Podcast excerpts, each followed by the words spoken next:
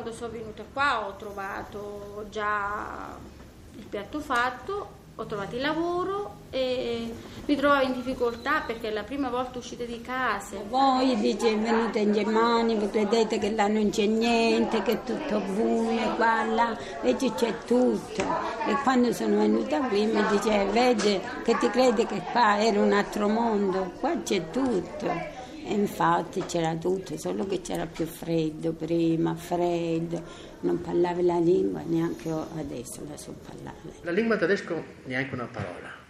Siamo par- siamo par- siamo partiti da casa sempre con l'idea Colonia, non Köln, come si Colonia. Colonia. Colonia. E allora siamo arrivati qua alla stazione centrale di Colonia, c'erano dei italiani là che stavano chiacchierando. Abbiamo aperto il finestrino, abbiamo chiesto scusate, dove siamo qua? A Colonia! Ho detto mamma mia Colonia, abbiamo preso magari i fogli dalla finestrina, li abbiamo lanciati. Come sono arrivati a terra? Si sono frantumati a terra. Sì sì, perché non c'era nessuno. Detto, scendi, scendi! Siamo seri perché ci aspettavano quelli della ditta, perché eravamo praticamente, insomma, noi eravamo ben messi a posto. Quelli, quei ragazzi che avevano il contratto con questa ditta Ford praticamente erano a posto, perché c'eravamo già un appartamentino, tutto riservato qua e là, insomma. E siamo arrivati a Tempelhof. L'aeroporto è ancora in funzione, ancora oggi. Siamo arrivati a Tempelhof e lì c'era il direttore dell'ufficio personale della Siemens con un interprete. Ci attendevano e ci portarono eh, in un Wohnheim, una casa appunto per eh, manovalanza della Siemens. E siamo andati lì e ci diedero poi le, le camere. Fummo messi due persone per ogni camera. Una camera che forse sì, no, sarà stata, che so io, di quindici metri quadri, forse più piccola. Avevamo un armadietto a testa, un, un tavolo in comune, due sedie e quello era tutto, il letto.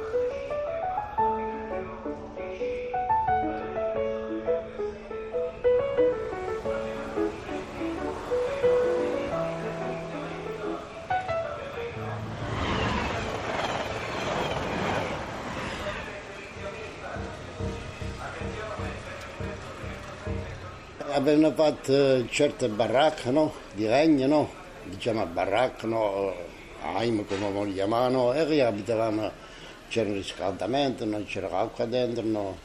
C'era tutto, no? E stavamo due o tre persone assieme. Le baracche esistevano, erano sorte vicino alle fabbriche. La Germania era ancora abbastanza, in, no, era ancora distrutta, chiamiamola così, della seconda guerra mondiale. Non c'erano appartamenti, molti tedeschi abitavano anche loro nelle baracche, ogni fabbrica aveva una serie di baracche e ogni nazionalità aveva una baracca a sua disposizione, baracca molte volte di legno, molte volte non so, con una copertura di latta, o molto semplice, freddo, c'erano dei riscaldamenti vecchi, malandati.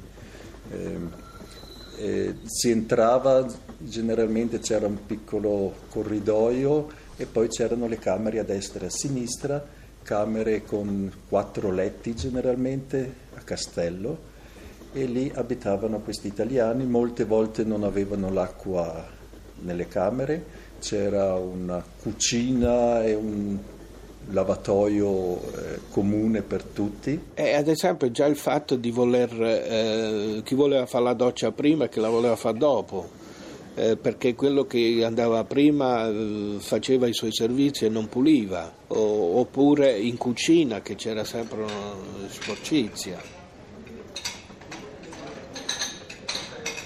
Si facevano loro da mangiare, c'era una cucina con i fornelli a gas, ognuno entrava, si faceva da mangiare, mangiavano e poi si ritrovavano, non c'era un salotto, non c'era una, una sala, si ritrovavano o nelle st- singole stanze oppure nella cucina, e parlavano fra di loro, discutevano e, eccetera. Le baracche all'inizio erano quattro, erano quattro persone in una baracca, però la cucina era extra, più il, il, il lavandino con le docce erano, erano extra, e le, le, i servizi erano tutto extra. C'erano anche le altre nazionalità, spagnole c'erano la maggior parte, ma al tempo erano tutti italiani quasi.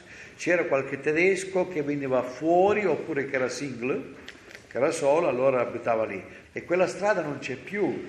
perché dove erano le baracche oggi c'è la, la Westwerk della Bayer, c'è la porta numero dodici. Dunque avevamo una cucina, eh, diciamo una stanza eh, grande quanto quella dove si dormiva, che era adibita a cucina, e c'erano dei fornelli elettrici, e poi c'erano le docce, lavandini e docce, e il bagno, diciamo, comunque sia la cucina che il, il bagno era in comune con i turchi, i greci e così via, cioè, e c'era, diciamo, un, un attrito enorme tra, tra di noi, dovuto alle usanze, agli usi e costumi, perché eravamo ragazzi trapiantanti da un posto a un altro, e quindi questo ci portava delle difficoltà nell'adattarci. L'appartamento eravamo in quattro di noi, sono stati sui trentacinque metri quadrati. Appartamento o baracca? No, no, appartamento, appartamento. Due letti a cucetta, uno sopra l'altro, poi c'avevamo un cucinino, un bagno, di... tutte stanze diverse, insomma divise qua e là, col balcone qua e là. Una palazzina a sette piani. Nel primo piano c'erano tutti i veneti. Sì, sì, erano così divisi, i primi veneti, il secondo piano dei friulani, quelli del Friuli, e poi andando più in su praticamente più del meridione, quelli laziali, e c'erano sempre delle battaglie, insomma, è logico, un pochettino di invidia qua e là, e voi qua e là, così, insomma. Comunque se c'era un qualcosa di aiuto, un aiuto, qualcuno, eravamo tutti là, tutti per uno, eh.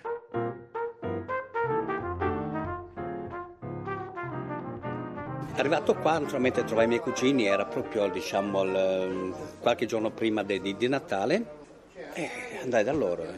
Mari mi arrangiai a dormire in, in un vecchio teatro, là, letti, letti di, di paglia, una cosa o l'altra, però eh, purtroppo c'erano le condizioni, vale a dire c'era il lavoro.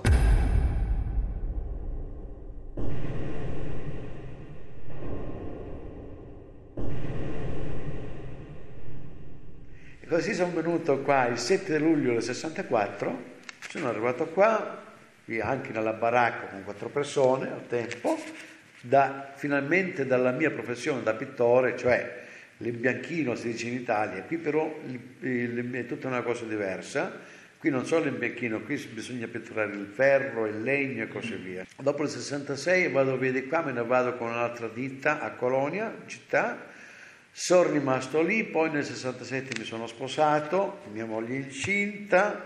Allora nel sessantasette la più grande crisi del dopoguerra, mi volevano licenziare da questa ditta.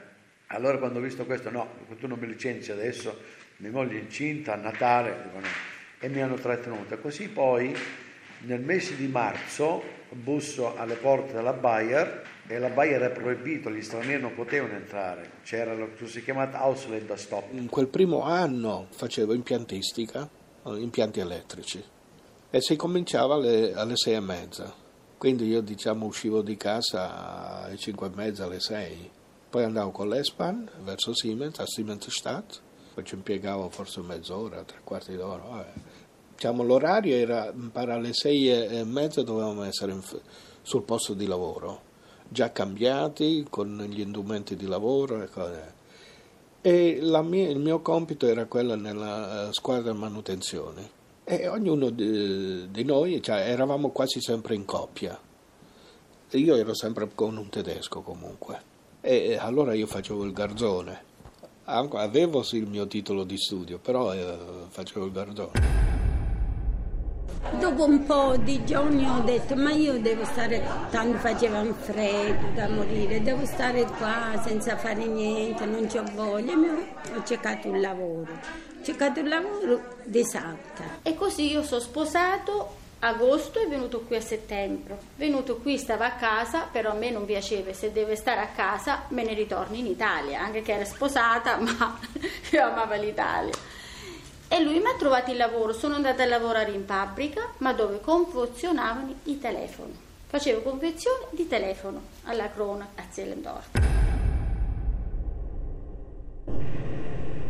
Allora riuscii naturalmente a trovare una fabbrica la quale praticamente ci procurava anche questo permesso di lavoro. E così riuscii ad ottenere questo permesso di lavoro e quindi potei lavorare là per almeno tre mesi, era una fabbrica chimica di filati, diciamo dei filati sintetici, quindi roba chimica, c'era, c'era nel reparto una, un odore, diciamo, di, di, di, di, di, di, di sostanze chimiche spaventose, via, che facevano anche male alla salute.